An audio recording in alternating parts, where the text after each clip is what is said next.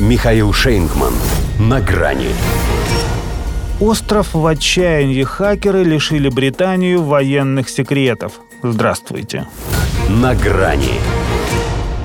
Они, конечно, по-прежнему могут думать, что Уильям их Шекспир исключительно Данию имел в виду, когда писал о прогнившем королевстве, и не признавать в нем пророка в своем отечестве. Вот только как же это надо опоршивить и опуститься, чтобы уже и все военное исподнее полезло у них из всех щелей? Это же в конце концов стыдно. Потому что у того, у кого видно, а тут будьте любезны во всей красе. Тысячи слитых в мировую паутину интернет-страниц совершенно секретной информации о ключевых стратегических оборонных и разведывательных объектах Великобритании. Стоянка АПЛ с ядерными трайдентами в Шотландии, лаборатория химоружия в Портендауне, пост перехвата Центра правительственной связи, аэродром ударных дронов, ну и много чего по мелочи, система охраны тюрем строгого режима, например. В общем, проходной двор. Входи, кто хочет, бери, что хочет. Разрушительный удар по инфраструктуре национальной безопасности,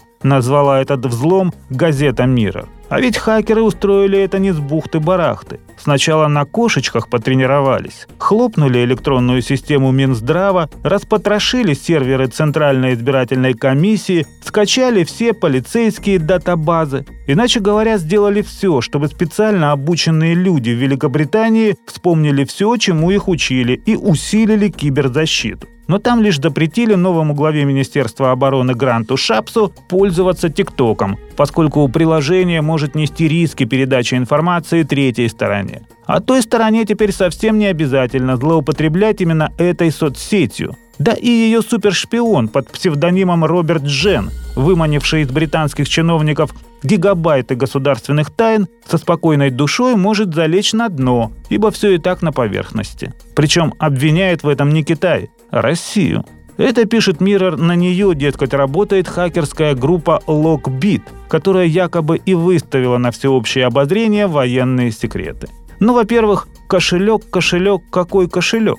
Нет в смысле у вас методов против Кости Сапрыкина. Во-вторых, не сказать, что нам это неприятно, но это еще не повод нас в чем-то обвинять поскольку нам это без надобности. Это компьютерным пиратам необходима вся клавиатура, а Кремлю хватает одной кнопки – красной.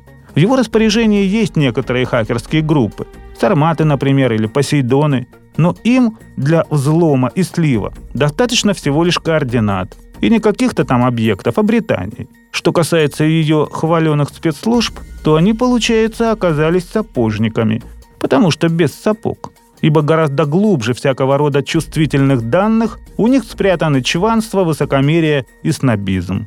А так, конечно, они и дальше могут думать, что Даниэль Дефо какой-то совсем другой остров имел в виду, когда называл его островом отчаяния.